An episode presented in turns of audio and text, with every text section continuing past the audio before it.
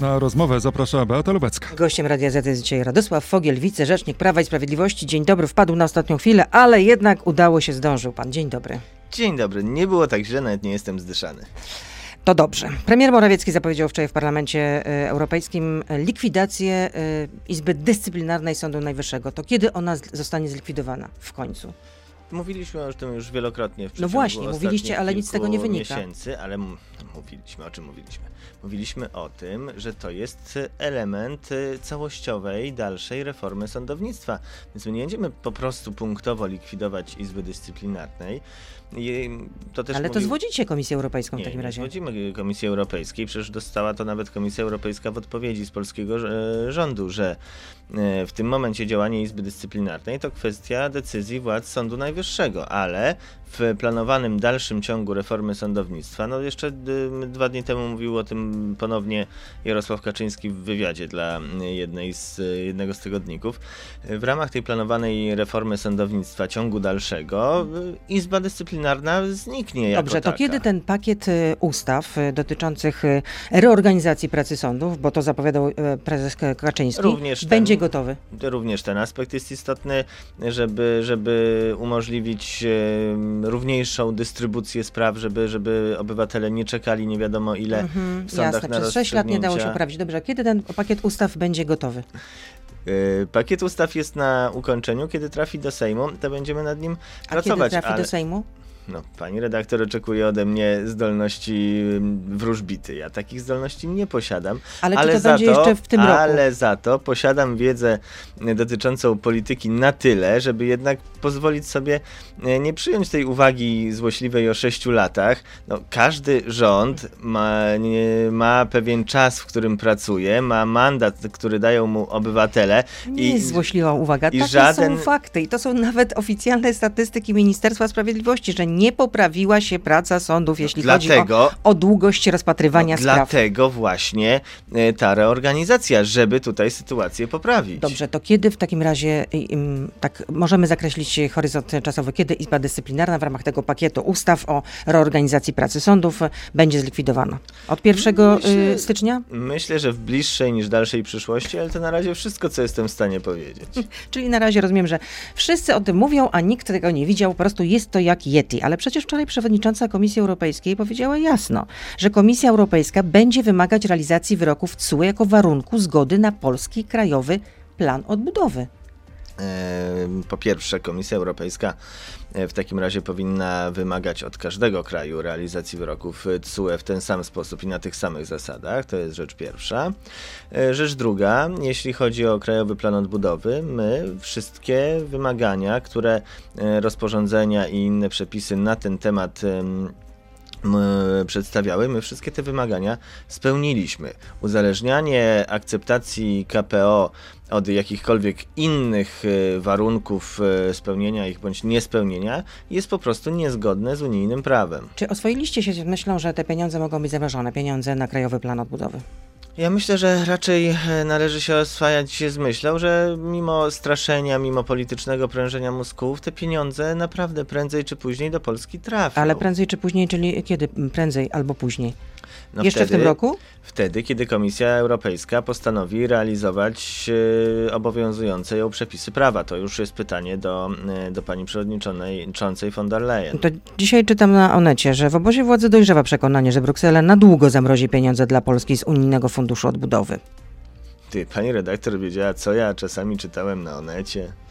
Czyli rozumiem, że nie dojrzewa takie y, przekonanie w obozie władzy, że będzie figa z makiem zamiast pieniędzy. Nie Pieniądze na Krajowy nie Plan dojrzewa Odbudowy. takie przekonanie. Oczywiście widzimy, bo każdy, kto realnie podchodzi do rzeczywistości, widzi, że e, mamy tutaj do czynienia z rozgrywką o charakterze politycznym, gdzie te pieniądze są ko- wykorzystywane jako próba, jako środek nacisku, czy, czy są brane na zakładnika.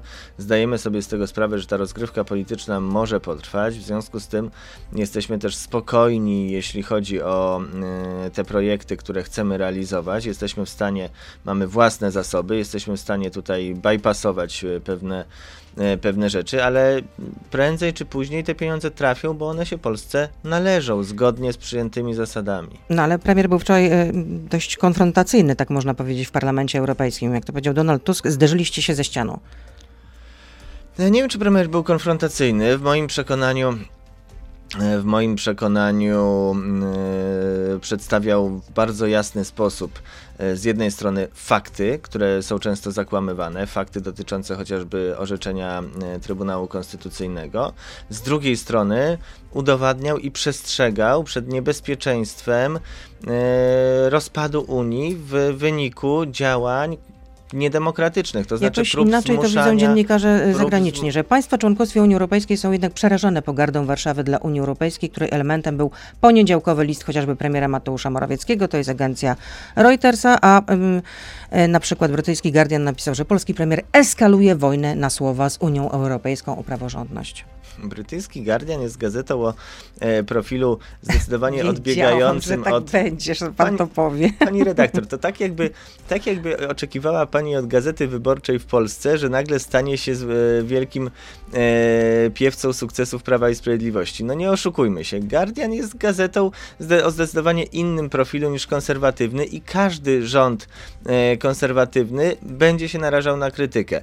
Jak, w jaki sposób, w jaki sposób list kulturalny list do przywódców Unii Europejskiej ma być e, wyrazem, e, co tam ten Reuters pisał, e, nieuprzejmości czy czegoś? No to naprawdę mnie zadziwia. Wydawało mi się, że umierająca już sztuka krytyka pod adresem fotografii jest jednak Europejskiej. dość kulturalną metodą. Idziecie na zwarcie, rozumiem, tak? Nie, nie idziemy na żadne zwarcie i podkreślamy przepisy, podkreślamy to, że Unia musi działać zgodnie z traktatami, podkreślamy to, że każdy członek Unii Europejskiej ma dokładnie te same prawa i te same obowiązki.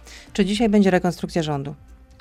E, o tym wszystkim będzie informował pan pre e, premier. To jest e, jego rząd, on stoi na jego czele i ja tutaj w buty premiera wchodzić nie zamierzam, proszę wybaczyć. Ale dlaczego to się tak przeciąga? Bo przecież ta rekonstrukcja kosmetyczna, jak jest zapowiadana, miała się odbyć na przełomie września, października. Mamy 20 października.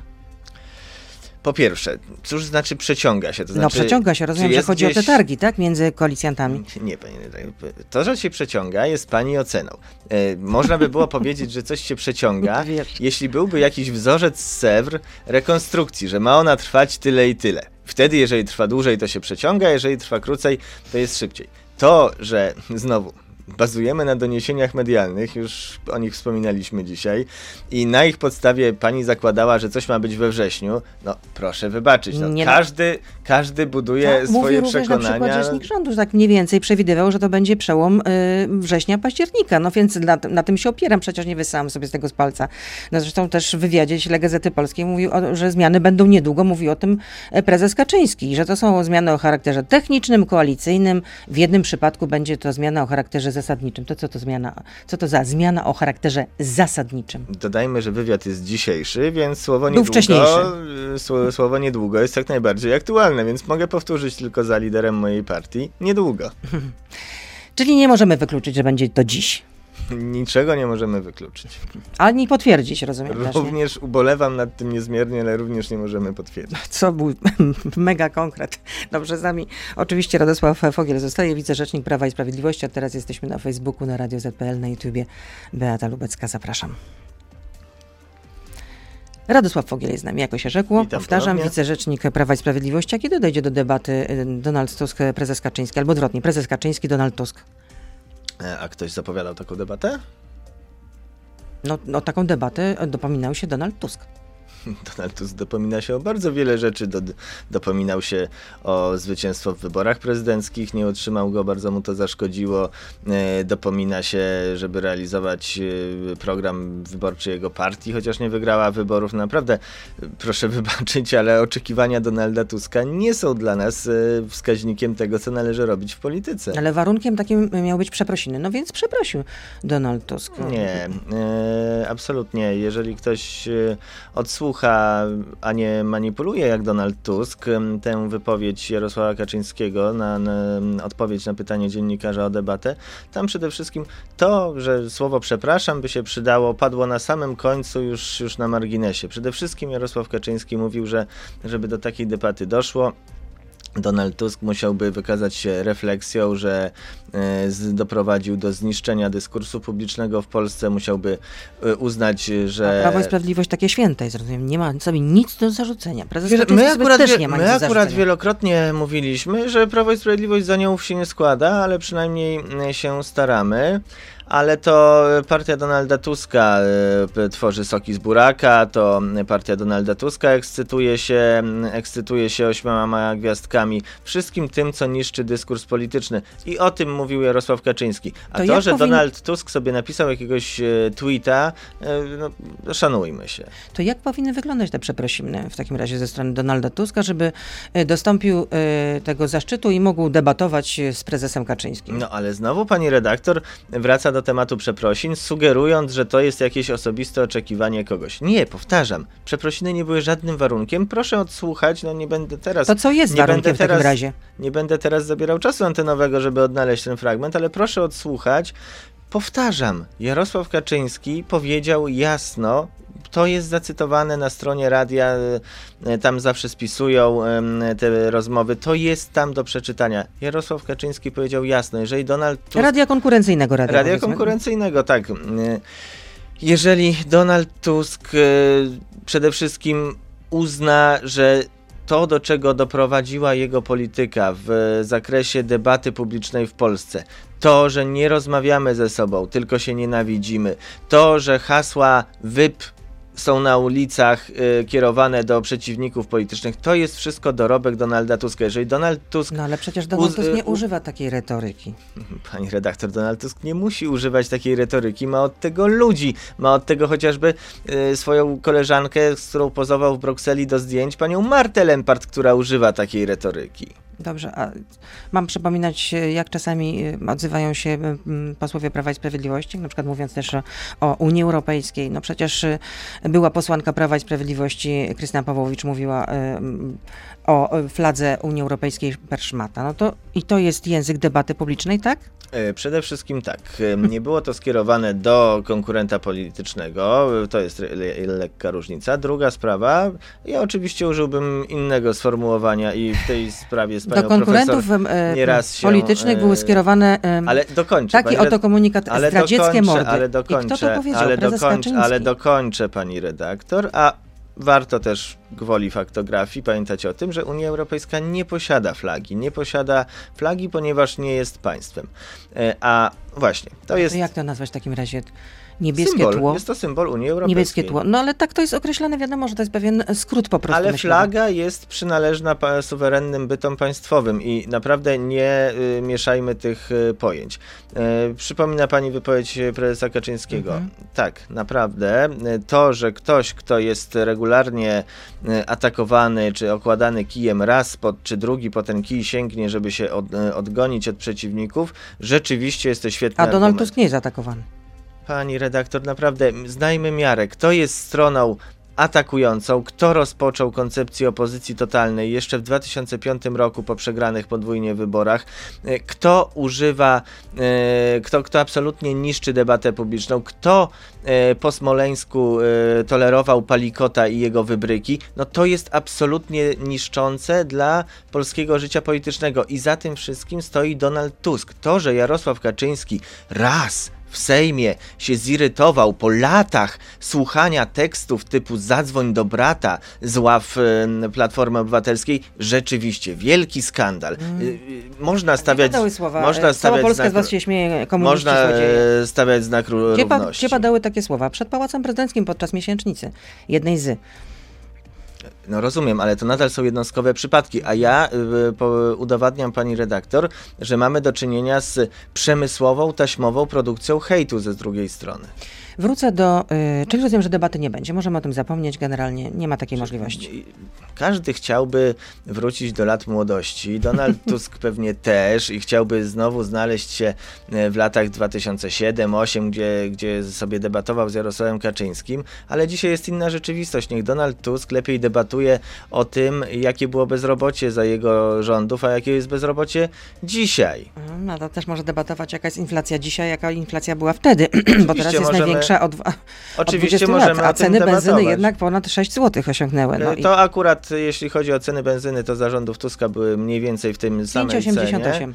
Mm, Dochodziły do 6, Ale a Donald 5,88. Tusk, a Donald Tusk, jak wiemy z, z doniesień jego kolegów e, w przypływie szczerości na taśmach, e, mówił, że po wygranych wyborach benzyna może być i po 7 zł. To, to są słowa A prezes Donalda. Kaczyński 10 lat temu e, mówił o tym, Tuska. że jakby to trzeba odwagi, żeby obniżyć akcyzę.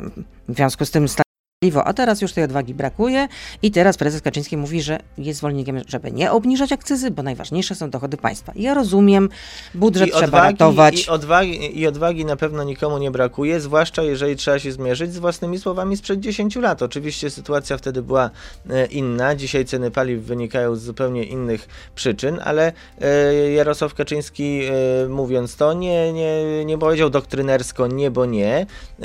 Mówi o tym, że wielki program e, podźwignięcia Polski, dogonienia e, e, krajów rozwiniętych wymaga stabilnych dochodów budżetowych, ale to nie znaczy, że rząd ignoruje tę sprawę i to nie znaczy, że rząd nie będzie podejmował kroków, żeby w inny niż akcyza sposób wymusić obniżki cen paliw. A równocześnie, jeżeli już mamy tak sięgać e, pamięcią wstecz, bo ja wiem, to nie jest dla nikogo miłe, jeżeli jedzie dzisiaj na stację i tankuje za tyle, ile tankuje. Ale równocześnie, dla, dla uczciwości intelektualnej, powiedzmy, ile można było zatankować e, za to tak, to- 10 lat to temu za średnią Tak, tak. No, pani redaktor, No ale tak, czy to nie jest no, prawda? No tak, ale też... Ale, ale czy to jest prawda, pani redaktor? No dobrze, ale też trzeba Ale nie, wiedzieć, to- ale, jaka, ale jaka też No, jest inflacja dobrze, generalnie. pani redaktor, Za no- te same pieniądze możemy kupić jednak mniej. Nie, ale pani, pani redaktor mówi, no tak, tak, znamy, znamy. No ale dobrze, jest to prawdą, czy nie jest to prawdą? No oczywiście, że,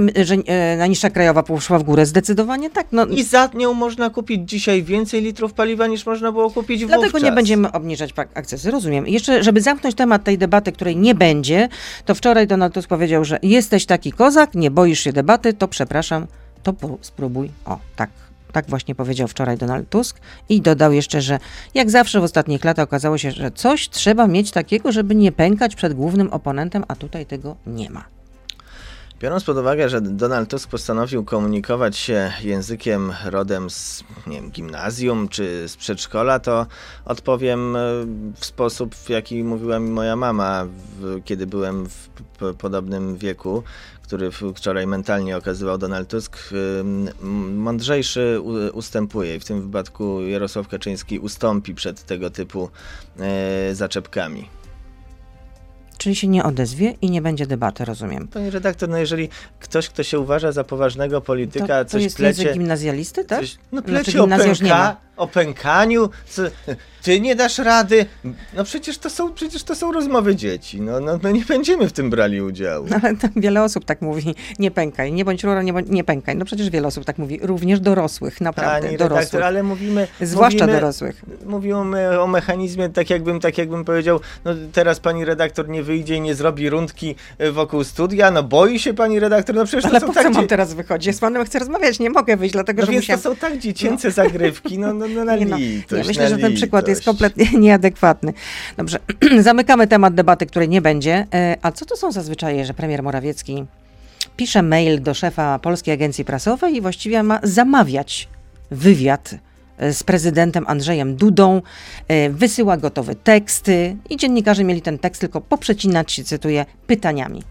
Ja bym raczej zapytał, cóż to zazwyczaj, że mamy na antenie poważnego radia dyskutować o rosyjskich wrzutkach e, w ramach A myśli pan, że jeszcze... operacji, w ramach operacji, która została stworzona dokładnie po to, Mhm.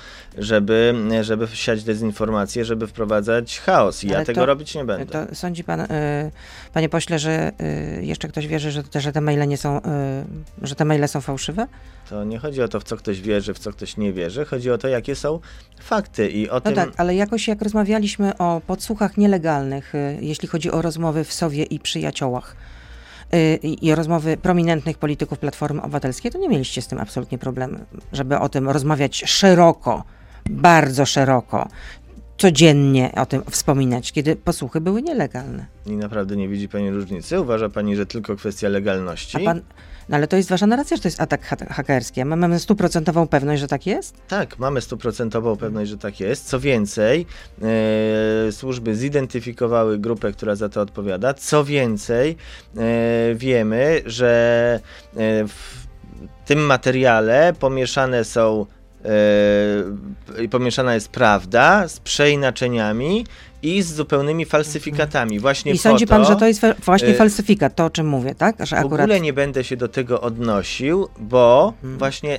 tego chcą atakujący. A porównanie pani redaktor z Sową, no, przepraszam, czy ktokolwiek z y, nagranych u Sowy zaprzeczył, żeby tam był? Czy zaprzeczył, że to są jego słowa? Nie. No, można pan, mieć wątpliwości co do można mieć e, wątpliwości co do legalności tamtych KPRM-u, a, nagrań. a y, mm, opozycjonistą z czasów y, PRL-u, Adamem Borowskim, którym jest szefem warszawskiego oddziału klubów Gazety Polskiej, który to prosił o pomoc Michała Dworczyka, żeby kupić y, album y, z okazji y, stulecia niepodległości, odzyskania niepodległości przez, przez Polskę. No album się nie sprzedawał i pan Adam Borowski o to poprosił Michała Dworczyka, szefa KPRM-u, żeby kancelaria kupiła takowe. I do tego doszło. I pan Adam Borowski mówił, że owszem, te maile są prawdziwe, więc tamte są prawdziwe, to jest nieprawdziwe. Właśnie powtarzam. Hmm.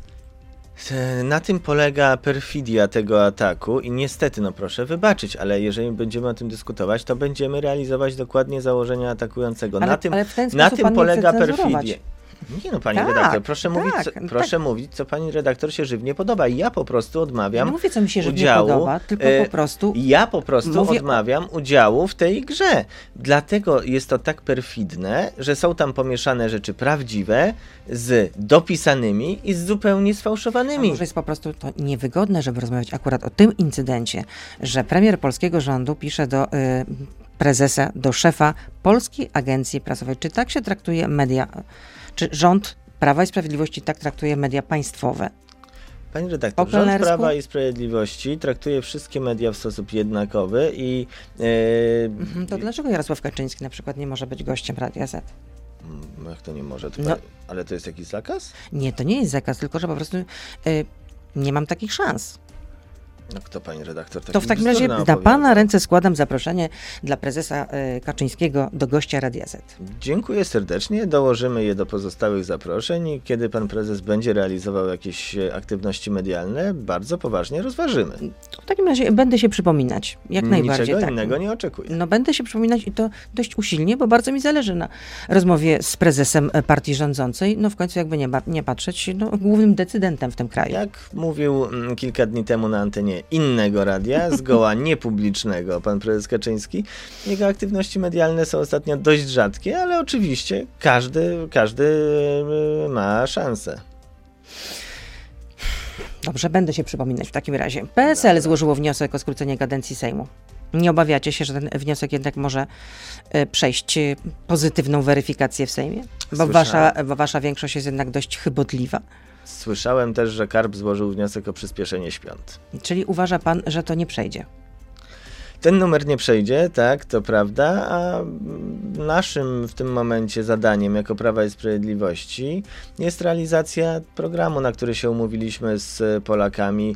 E, Ja rozumiem, że PSL e, przerażone e, zaprezentowanym Polskim Ładem dla wsi, gdzie jest wiele kwestii, których PSL przez lata nie potrafiło załatwić, chociażby wyrównanie dopłat do średniej unijnej, czy ustawa o rodzinnych gospodarstwach, ułatwienia w handlu detalicznym dla rolników. Rozumiem, że te rzeczy przerażają PSL i szuka się tematów zastępczych pod tym tytułem e, wniosek, ale ja po pierwsze przypomnę, że timing tak zwany składania tego wniosku jest kompletnie bezsensowny, bo mamy Nie można go głosować, bo jest ten- wyjątkowy, tak. nie można go teraz... Ale przecież on minie, w związku z tym wtedy y, Ale gdyby, gdyby poddamy to, to, był... pod głosowanie, prawda, w Sejmie. Ale to jest najlepszy dowód, że gdyby to był poważny wniosek, a nie propagandowy kapiszon, to byłby składany wtedy, kiedy może być głosowany, a nie składamy go teraz, żeby o tym mówić.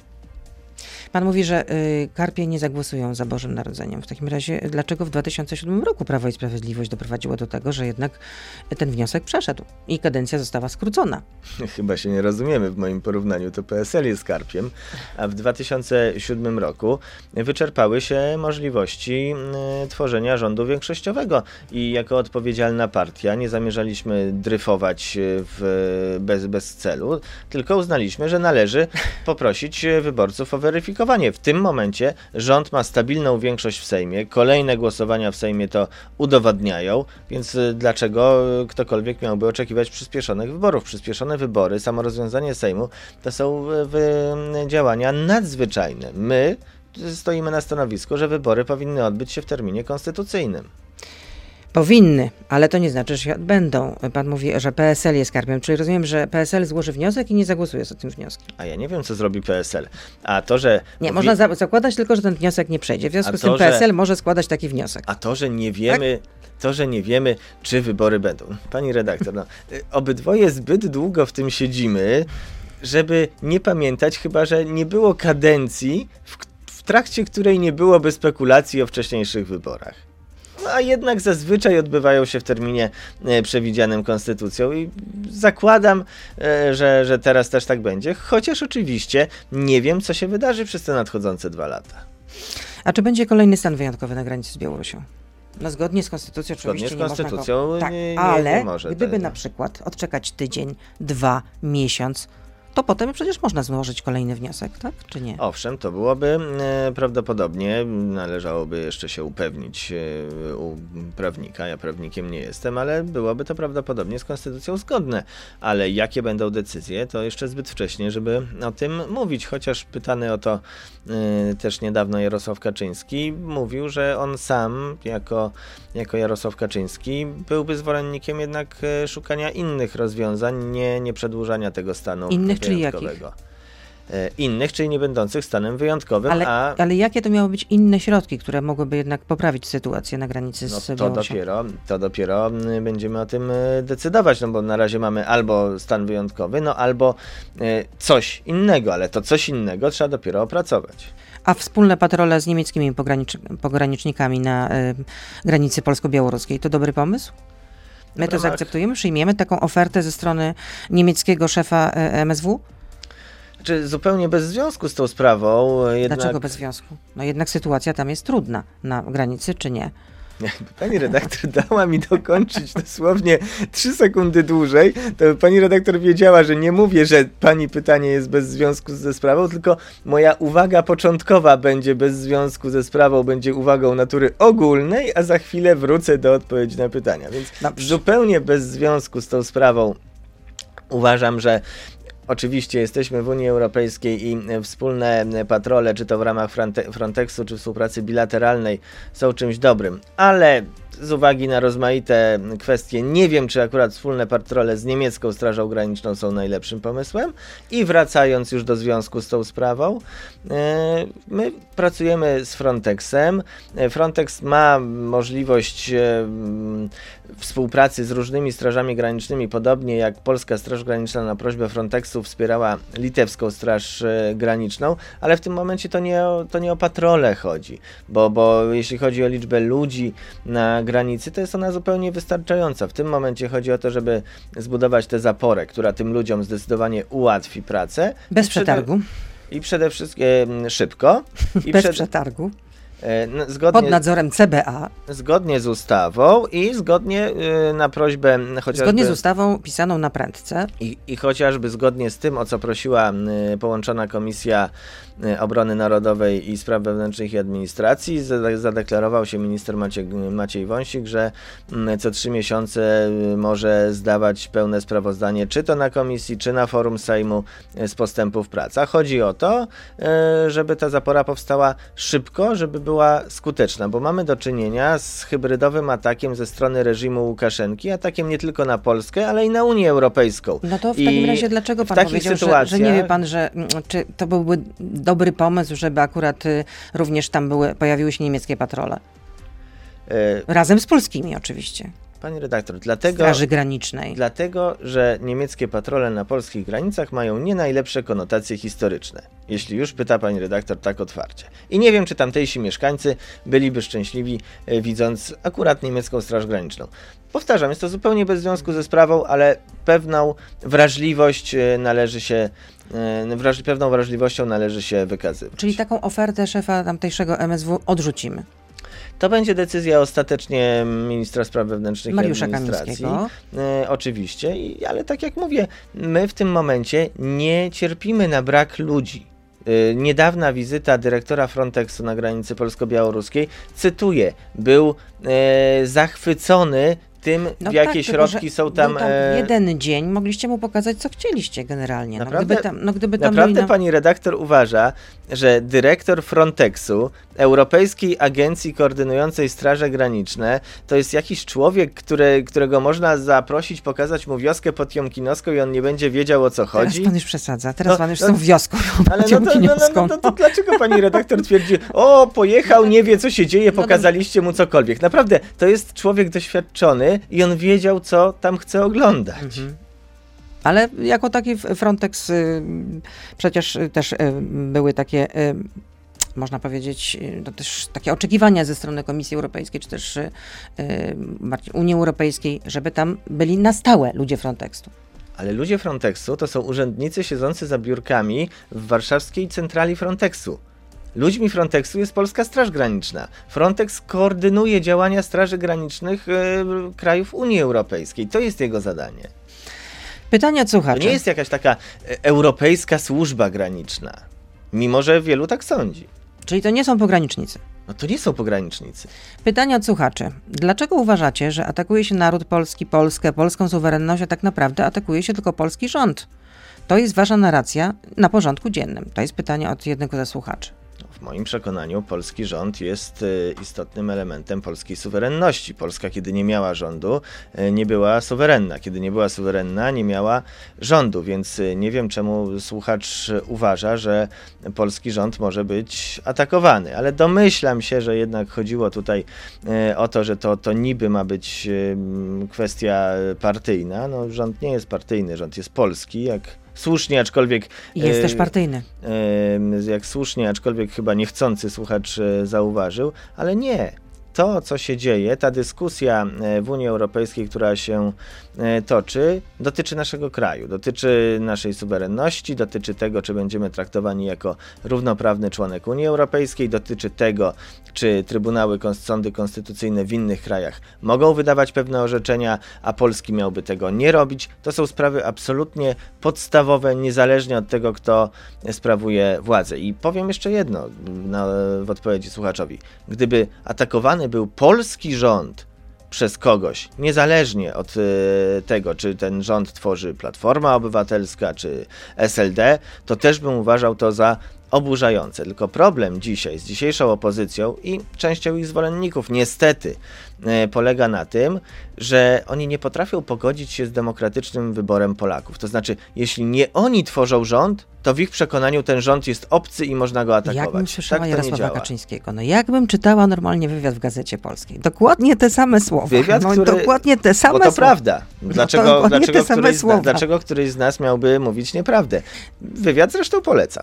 Michał pyta, na co dokładnie zgodził się rok temu premier Morawiecki podpisując Fundusz Odbudowy, w którym była uwzględniona zasada w sprawie wypłaty środków unijnych? Szanowny panie Michale, zasada warunkowości dotyczyła ochrony interesów budżetowych Unii Europejskiej. Interesy budżetowe, jak sama nazwa wskazuje, dotyczą transparentności i legalności wydawania środków. I na to jest nasza pełna zgoda. Polska jest nie od dziś w czołówce krajów, wobec których jest y, absolutnie minimalna, e, minimalny procent e, zarzutów dotyczących jakiegoś tam niewłaściwego wykorzystania funduszy europejskich.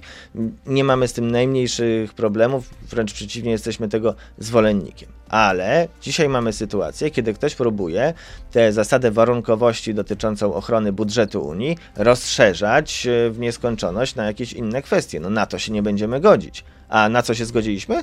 To najkrótsza odpowiedź właśnie na ochronę interesów budżetowych Unii Europejskiej. Słuchacz, który posługuje się nikiem docent. Pyta, czy Prawo i Sprawiedliwość żałuje, że głosy e, waszych eurodeputowanych zdecydowały o wyborze Ursuli von der Leyen na przewodniczącą Komisji Europejskiej? Jeśli tak, to kogo wtedy powinniście poprzeć?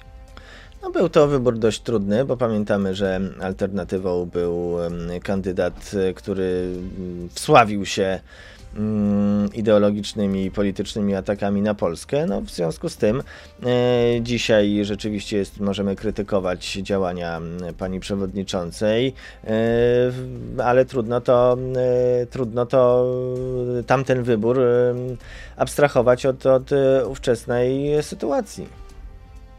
Czyli Prawo i Sprawiedliwość nie żałuje. Po prostu był to wybór mniejszego zła, tak rozumiem, tak? Był to wybór mniejszego zła. A czy Niemcy grają trochę w w dobrego i złego policjanta? No bo słyszymy, że Angela Merkel jednak y, byłaby zwolennicz- jest zwolenniczką kompromisu z Polską. E, Nie wiem, jaka jest e, strategia e, Niemiec. Pani Angela Merkel jest z pewnością dużo bardziej doświadczonym politykiem. I Ale odchodzącą też to polityczką. prawda. E, To prawda, ale być może na koniec kariery postanowiła parę słów prawdy powiedzieć, bo rzeczywiście to, o czym mówi pani redaktor, w pewien sposób uzupełnia to, o czym przekonywał e, czy w liście, czy w Europarlamencie premier Mateusz Morawiecki. Jeżeli się e, próbuje e, kwestie polityczne, różnice polityczne, różnice ideowe, które istnieją i są naturalne, rozstrzygać, mówiąc kolokwialnie, z buta, przymuszając państwo członkowskie do tego, czy owego, to jest to nieskuteczne i jest to zamach na spoistość Unii Europejskiej de facto. Adam pyta, czy pan rzecznik interesuje się konkursem szopenowskim? Powinienem się teraz e, napinać i robić z siebie rudytę i rozważać o wykonaniach mazurków, no ale no cóż poradzić, no prawda jest taka, że... I koncertów, e, albo albo prawda- F-moll. Prawda jest taka, że szanujemy się z muzyką poważną, ale szanujemy również inne ścieżki życiowe, na które rzucił nas los. To pana ulubiony kompozytor muzyki tak zwanej poważnej. No właśnie, biorąc pod uwagę e, mój mm, ambiwalentny stosunek do muzyki poważnej, nie posiadam ulubionego e, kompozytora. Nie słucha pan po prostu aczkolwiek, aczkolwiek Chopin z racji jego, jego zasług, e, czy, czy Paderewski. I geniuszu ich- przede wszystkim, geniuszu. Ale jak kto komuś słoń na ucho nadepnął, a to jest mój przypadek, Aha. to ten geniusz muszę brać na wiarę. Czyli pan fałszuje, tak? Rozumiem, jak śpiewa, to fałszuje. Ale że nawet fałszuje. to 100 lat, 100 lat, to co, nie śpiewa pan Nie, najlepiej śpiewam w chórze, y, bo wtedy mnie nie słychać. Ale czy to hymnu Polski w takim razie pan też nie śpiewa? Nie no, oczywiście, że śpiewam. Fałszuje? E, Obawiam się, że, że to również nie jest wyjątek. To może No, proszę zaintonować, żeby 100 lat, 100 lat, zobaczymy, tak? Czy nie, to jest... pani redaktor, ja przez lata przerażałem tym y, całą moją klasę, najpierw w podstawówce, potem w liceum, kiedyś trzeba było śpiewać na, na muzyce, ja naprawdę nie zrobię tego. Czyli kompletnie nie niemuzykalne. zrobię tego naszym słuchaczom. No to w takim razie y, tylko zapytam, jaki jest pana ulubiony artysta z, y, z kręgu muzyki pop? A, muzyka pop też niekoniecznie. Ja raczej jestem człowiekiem rocka zahaczającego o metal. mm, Iron, Metallica. Iron Maiden, Metallica, ale również e, na przykład Leningrad. e, To są, to są bliskie mi zespoły.